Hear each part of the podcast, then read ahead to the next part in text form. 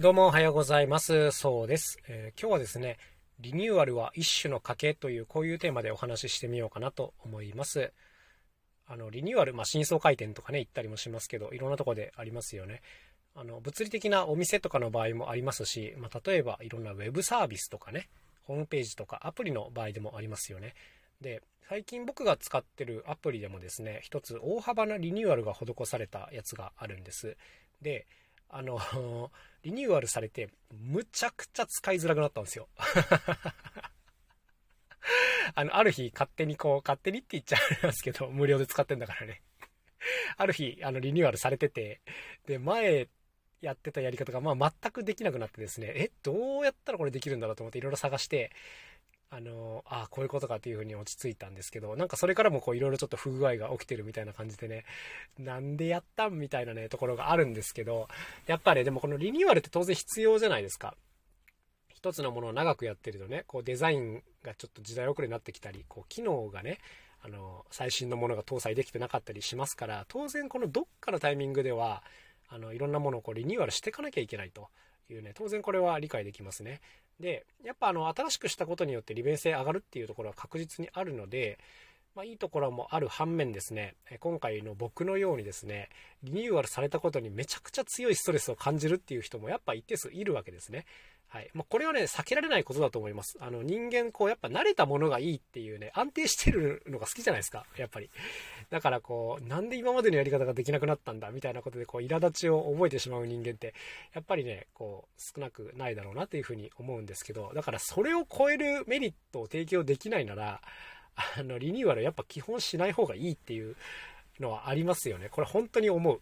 もう明らかに良くなったっていうね、リニューアル以外はね、基本的には快悪だなというふうに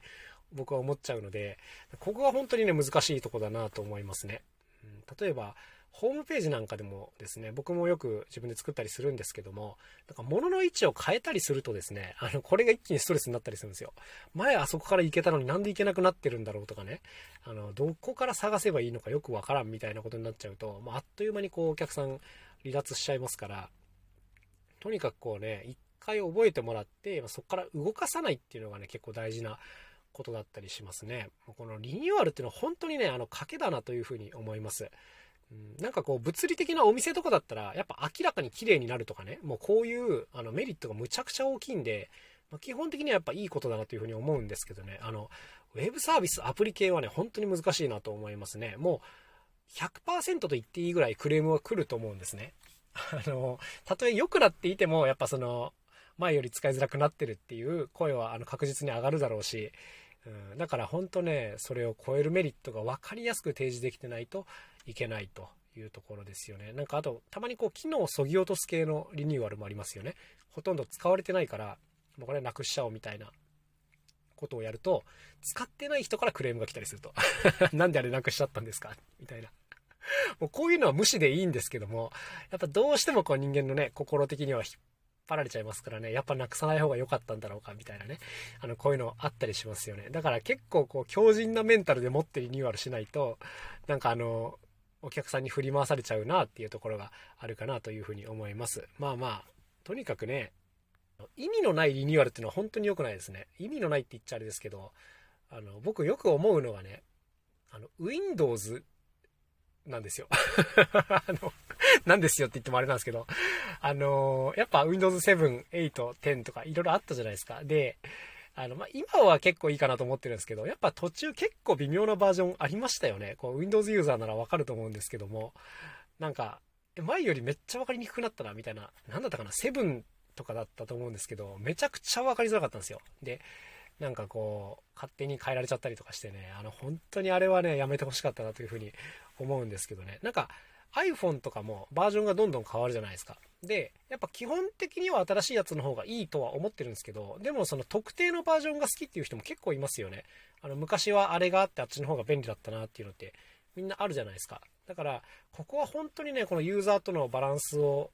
こう保ちながらっていうところだと思うんですけどね、こう、ダウングレードっていうのも当然できるやつも多いわけですよ。うん、例えば、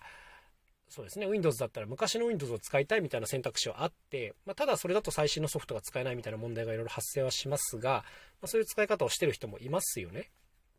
で、こういう選択肢を残しとくっていうのは一つ手だとは思いますが、まあ、ただね、その作ってる側からすると、当然その最新の新しいバージョンを使ってほしいっていうね、狙いがあると思うんで、まあ、ここ本当にせめぎ合いですね。いやー、なんかこの話で多分終わりがなくて、うん、やっぱ変えていきたい制作側と変わらないでいてほしいユーザー側っていう図式がね、絶対にあると思うんですけども。まあでもね、どっかでは変えなきゃいけないですからね。その、